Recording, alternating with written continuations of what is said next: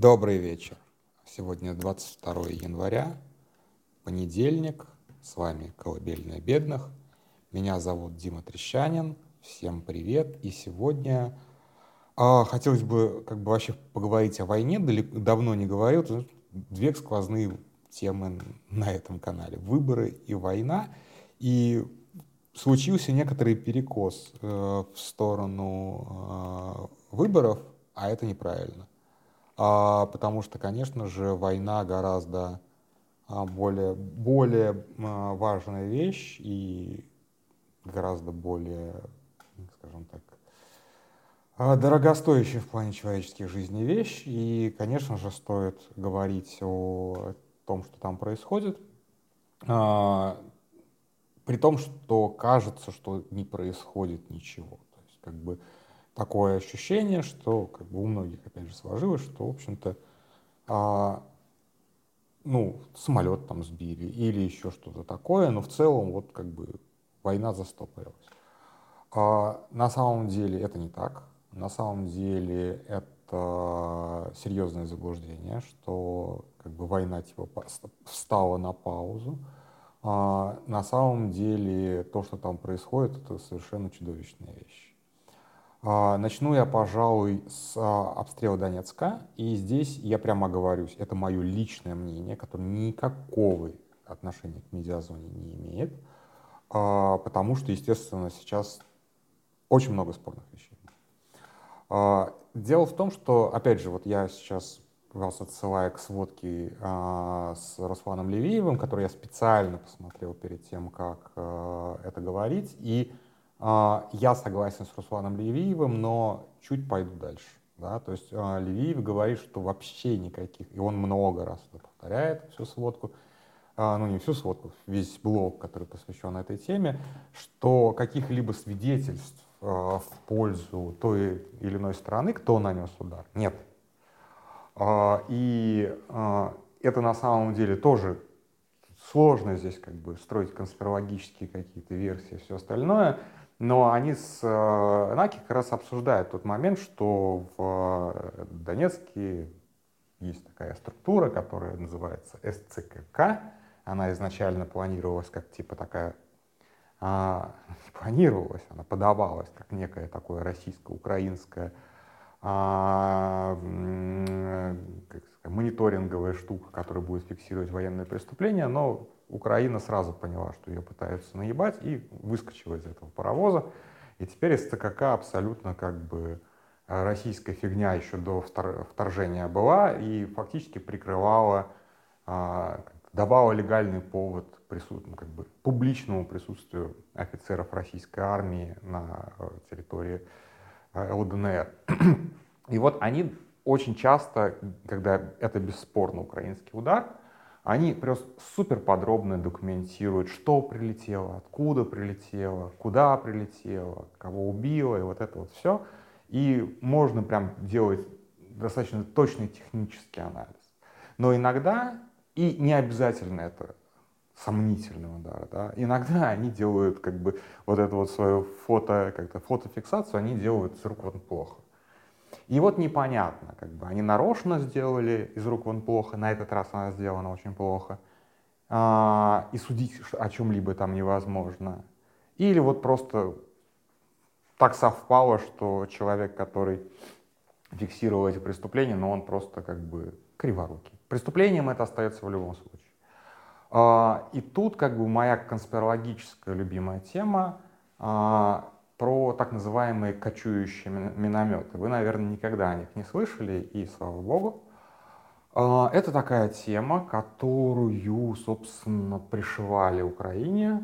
Да, я при этом не отрицаю сейчас, что Украина достаточно часто обстреливала прифронтовые районы Донецка. Это было, прилетало и по центру Донецка. Это все зафиксировано, это все неоспоримо, это есть.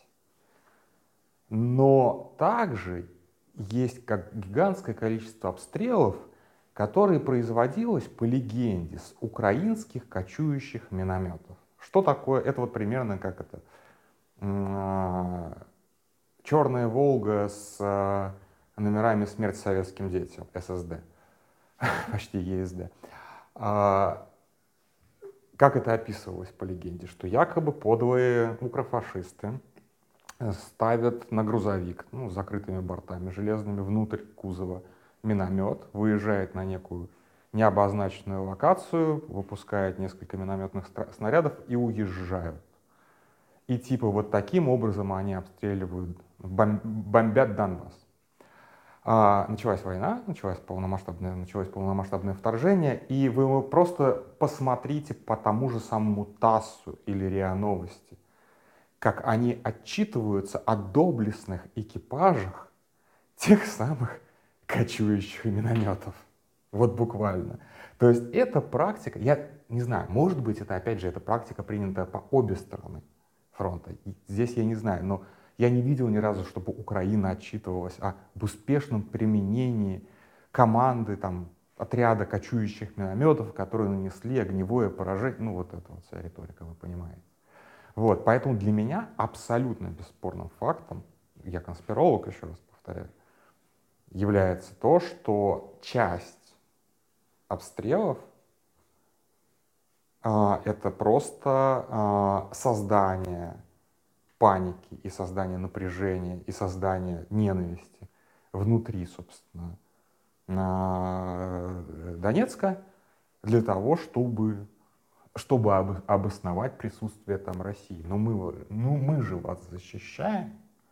Я в этом убежден абсолютно. Вот как бы, опять же, мое частное мнение. Украина сейчас полностью отрицает, что они ударили по рынку. Причем как бы очень короткая как бы новость, типа это не мы, Донецк это Украина. Ну то есть мы типа Украину не обстреливаем. Конец истории. Но опять же мы знаем, что Украина наносила удар по Донецку, там много, в том числе и военных целей, было много промахов. В 2014-2015 году, когда стрелять особо не умели, вообще как бы лупили в белый свет, как в копеечку. Ну, то есть, вот как бы все это есть, безусловно. Но мы понимаем абсолютно, что вот когда такие вот фотки, возникает, как сказать, некоторые подозрения, скажем так. Некоторые подозрения. Но, опять же, вполне вероятно, что я ошибаюсь. И здесь я вот как бы, как и Левиев, я вот не буду делать никаких выводов. Я просто как бы привожу некоторый расширенный контекст, что там произошло и там, что там могло произойти. То есть вот как бы есть легенда о кочующих минометах. То, что мне показалось на самом деле даже более важным, чем такие вот безусловно ужасные, но случаи, как бы то, что уже случилось, да, там, хуже уже не будет, что называется, эпизоды войны, это, конечно же, публикация в канале Сладкова некого аудиосообщения, голосовухи от какого-то там генерала, который рассуждает о том, что, ну, как бы, ну, пора идти на Харьков. Я не знаю, что это. Вот честно, я скину ссылку на агентство, где они разбирают эту аудиозапись. Это на самом деле, конечно, прям большой-большой-большой замах. Я уже где-то месяца два назад, когда только вот контуры этих выборов складывались, я прям с уверенностью говорил и по-прежнему придерживаюсь этой мысли, что, конечно же, перед выборами Россия должна одержать, российская армия должна для Путина одержать какую-то очень-очень большую победу. И очень-очень большая победа — это не захват руин Маринки или даже Авдеевка. Авдеевка будет так, победой на самом деле. Да? И она, скорее всего, в принципе, уже там понятно по ситуации, что она так или иначе — это вопрос времени, когда оттуда украинские войска отойдут. То есть они, понятно, что там... Хотя, опять же, непонятно. Они начали штурм 10 октября. Сейчас у нас 22 января. То есть это вот как бы сезон целый. Там достаточно серьезное продвижение, причем теперь уже, как бы, если они пытались сейчас окружить, то теперь они пытаются пройти непосредственно внутрь города, и мы помним по Бахмуту, что, собственно, заход внутрь города и привел к, скажем так, привел почти равенство потерь между Россией и Украиной, хотя, опять же, мне сложно об этом рассуждать, но количество российских потерь в этот момент реально упало. Вот они зашли внутрь города, и те пики, которые показывали там в январе-феврале, вот они уже весной, они уже упали. То есть российские войска все равно, ну как войска, это был ЧВК Вагнер,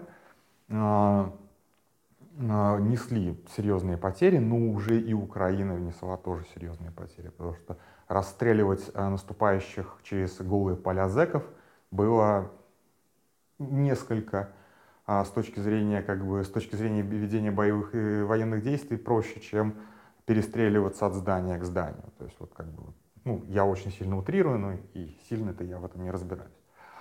В любом случае, как бы, Авдеевка рано или поздно, как бы, притом, если эти атаки будут продолжаться, то рано или поздно Авдеевку просто оставят. По крайней мере, я надеюсь, что Украина не будет за нее цепляться, как цеплялась за Бахмут там, до последнего здания, и когда это вот уже какой-либо военный смысл потеряло, и оставался смысл только политический.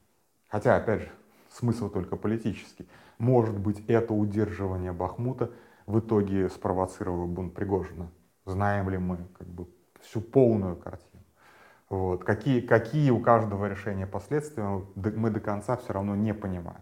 Но, anyway, Авдеевку сложно будет представить большой-большой победой. То есть это как бы вот Марьинку вроде как сейчас победили, но нет как бы, но не радостные лица простых парижан, да, но не радостные лица простых зетгнит. Вот и Авдеевка, я думаю, тоже как бы отгремит типа достаточно быстро. А вот эта вот история с Харьковом, она гораздо более амбициозна, скажем так. То есть для России, конечно же, захват Харькова это будет ну просто как бы праздник на Z-улице гигантской величины. Ну, начнем с того, что Харьков это второй по величине, если я не ошибаюсь, город Украины. Это действительно очень большой, очень развитый город. Я там не был ни разу, сразу скажу. Не доезжал. И еще с 2014 году Харьков рассматривался. Я, по-моему, тоже об этом уже говорил, что Луганск, в общем-то, это случайность. Что Луганск, и он планировался ровно потому, что вот как бы хотели взять целиком всю эту территорию от Харькова, Харьков-Донецк, и вот на Луганску не повезло затесаться между. Так-то сам по себе Луганск, он не особо интересен. Так же, как сейчас, вот, в общем-то, Херсонская область не была особо интересна, потому что интереснее гораздо были Николаев и Одесса. В первую очередь Одесса. То есть, в общем-то, приоритеты здесь понятные. Три города, на самом деле, интересуют Россию. Одесса, ну, на Одессу уже амбиций нет. Причем эти амбиции были свернуты, типа, на третий день войны, наверное, когда там под Николаевым все этих самых ставропольских десантников разбили. 6-го их разбили окончательно, 6 марта. Это мой любимый сюжет войны, извините. Потому что как раз потери этого полка ВДВ, я вот с этого, собственно, мое приключение в этой теме и началось. Одессу не по зубам, флота нет, без флота Одессу никак. Как бы мы прекрасно знаем, что там от Черноморского флота осталось, то, что осталось от Черноморского флота уже на какую-то большую десантную операцию никак. Вот, опять же, через Днепр тоже не перепрыгнешь, ну то есть все плохо. Харьков, я уверен в том, что по поводу Харькова существуют планы, и эти планы такие вот амбициозные. Каким-то таким скачком взять, по крайней мере, попытаться еще раз окружить. Да, напомню, что вообще-то российские войска, даже не войска, а Росгвардия умудрилась сойти внутрь Харькова. И в центре, прямо на центральной, по-моему, площади Харькова был бой.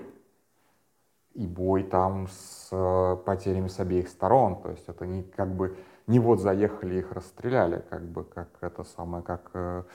другие колонны Росгвардии. Там как-то вот все прям было достаточно все очень рискованно. Вот. Ну, понятно, это был фактор внезапности. Харьков отстоит от Белгорода вот буквально там, я не помню, я считал недавно, на километров на 100, то есть транспортная доступность, вот это вот все. Заняли большую часть Харьковской области. Нет, не большую. Ну, север Харьковской области заняли. И Харькову угрожали как минимум с двух сторон, если не с трех сторон, вплоть до, собственно, первого украинского контрнаступления в сентябре 2022 года. И вот как раз сентябрь 2022 года — это, конечно же, большая-большая травма, и за это контрнаступление гораздо больше реваншистских настроений, я в этом абсолютно уверен, чем с Херсоном. Потому что Херсон, ну хер с ним, ну правда, и город маленький, и это не сам по себе город интересен на путь на Одессу, ну вот вы поняли.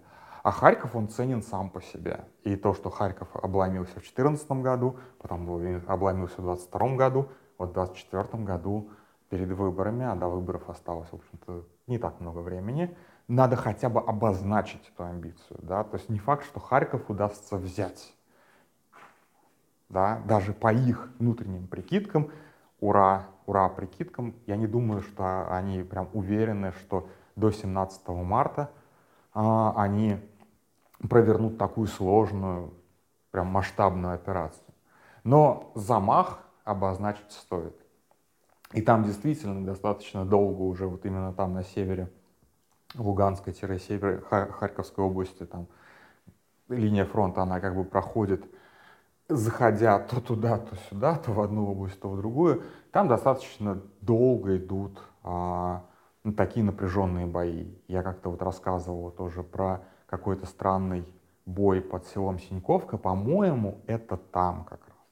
То есть нашли большое количество такой достаточно серьезную колонну, и там это была вторая, а потом еще и, по-моему, третья колонна, которая ходила на приступ. И вот никак. Но вот амбиция обозначена, по крайней мере, я не думаю, что Сладков это не согласованно сделал. Амбиция обозначена, что вот будем брать Харьков. И вот там уже рассуждение о том, что харьковчане переобуются, что им будет пофигу, какая там власть. Великие знатоки Украины, конечно же, рассуждают о том, как все это будет. Вот они собираются. Опять же, насколько это серьезно или это вброс? Я на всякий случай оцениваю эту историю как серьезно. То есть, может быть, я переугораю, но я считаю эту историю серьезной. Почему? Потому что по их внутренней отчетности они набрали 400 тысяч человек. Даже больше, почти 500 тысяч человек. Неважно, что это за люди, неважно, насколько они готовы воевать. Ну, вот сейчас очередной некролог пришел, я же подполковников учитываю, это очередной, еще один подполковник просто умер от инфаркта на фронте. Ну, такие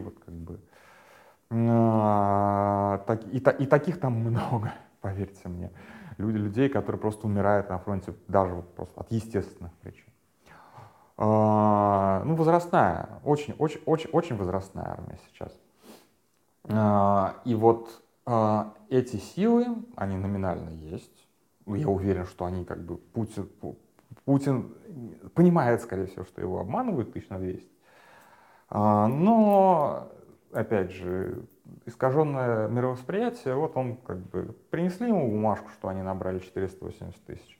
Он говорит, у нас есть 480 тысяч свежих добровольцев, то есть людей мотивированных, которые готовы идти в бой, сражаться. Наверняка ему отчитались о том, что промышленность поставила столько-то военной техники, столько-то танков. Он все это прочитал, генералы принесли, все, есть у нас силы брать Харьков, есть у нас силы брать Харьков. Поэтому, по крайней мере, попытку они сделают. То есть, и опять же, скорее всего, это будет наступление не только от линии фронта, но, скорее всего, и там, где сейчас граница, из Белгородской области и, собственно, видимо, участившиеся обстрелы Белгорода тоже, вероятнее всего, как-то с этим связаны, с концентрацией российских каких-то войск, которые, вероятно, готовятся. Опять же, у меня нет никакой информации, скорее всего. Это интересно, кстати, вообще аналитики сейчас смотрят на как бы российские свежие спутниковые снимки вот именно как бы России прилегающих областей. Ну, я имею в виду Асинт аналитики, а не те, которые с погонами ходят. Вот, то есть, в принципе, угроза более чем реальна, да, и понятное дело, что погибнет очень много народу, потому что такие амбиции, они всегда очень кровавые. Да, и тут мы как раз говорили с Кириллом Михайловым, который раньше был в Асинте, сейчас независимый аналитик. И я, в общем-то, ему задал один простой вопрос. Давай вспомним, что вообще в принципе взяла российская армия после вот первых недель войны. То есть вот как бы полномасштабное вот это наступление, фактор внезапности, фактор шока, соответственно, доходит там до Николаева, доходит до Киева, потом вот эти все отступления, все остальное. А вот после этого этапа что, в общем-то, российская армия взяла? Потому что, если мы говорим про Лисичанск, Северодонецк, это в основном были добровольческие подразделения. Плюс так называемые народные милиции ЛНР, ДНР. А потом, соответственно, что у нас? Бахмут — это Вагнер. Потом еще, ну то есть все какие-то крупные победы, это так или иначе не армия. Это либо добровольцы, либо народные милиции, либо еще как бы что-то с чем-то, да, или Вагнер. И вот он что вспомнил? Он вспомнил захват Изюма. Изюм взяла российская армия, потом село Павловка под Угледаром и еще какая-то россыпь сел. У него память в этом плане гораздо больше, чем у меня. И все. Российская армия ничего крупного после, собственно, первого первоначального успешного этапа, ну как успешного, ну в этом смысле успешного этапа, ничего не взяла. То есть на самом деле каждый раз, собственно, на штурм отправляют кого угодно, только не армию. Мариуполь. Да, конечно же, Мариуполь брала тоже не российская армия, его, как бы, по крайней мере, с точки зрения пиара, это были войска ЛДНР и кадыровцы. То есть опять не армия. И на самом деле, да, там была морская пехота, но я по потерям могу сказать, что в Мариуполе погибло не так много людей. Как мы видели, опять же, с российской стороны, я имею в виду, не так много людей, как мы видели это по кадрам. Так что, видимо, большая часть потерь в Мариуполе пришлась как раз на ЛДНР. Ну вот, как бы такая картина. То есть российская армия, опять же, слава богу, не очень умеет брать города. Мы можем, да, вспомнить Грозный. И с тех пор, в общем-то, не сильно, не снося их. То есть вот как бы вот Марьинку сейчас взяли и Авдеевку, видимо, возьмут. И то Марьинка — это, опять же, большая часть усилий — это ЛДНР. Да и Авдеевка сейчас тоже это в какой-то мере ЛДНР. Там как раз большая шишка из ДНРовского подразделения пятнашки, так называемой, погибла. Anyway, неважно, я сейчас ухожу в детали. И, сейчас это тоже как бы фактически, если начнется такая большая харьковская операция, фактически в бой-то пойдут как раз вот эти вот медведевские добровольцы, под командованием, естественно, офицеров вполне себе российской армии, хотя там, может быть, какое-то количество они еще домобилизовали офицеров, но вот как бы вот такая картина. То есть армия, которая не способна за почти уже 2 года, полных 2 года войны, взять ничего крупнее села, города типа Изюм, будет проводить, и только отступала все это время, будет проводить большую наступательную операцию. Это очень страшно звучит. И если бы это было в каком-то абстрактном мире, и там не гибли бы люди, а это была бы такая вот стратегичка какая-то, да, на это даже интересно было бы посмотреть. Я понимаю, что у нас будет просто очень-очень-очень много работы. Вот. И как бы и будет очень-очень-очень-очень много некрологов. И вот это, конечно, такой вот подарочек россиянам под выбором 17 марта. Так что вот опять у меня какие-то такие вот мрачные предчувствия и нехорошие новости. И на этом я с вами прощаюсь. Спокойной ночи.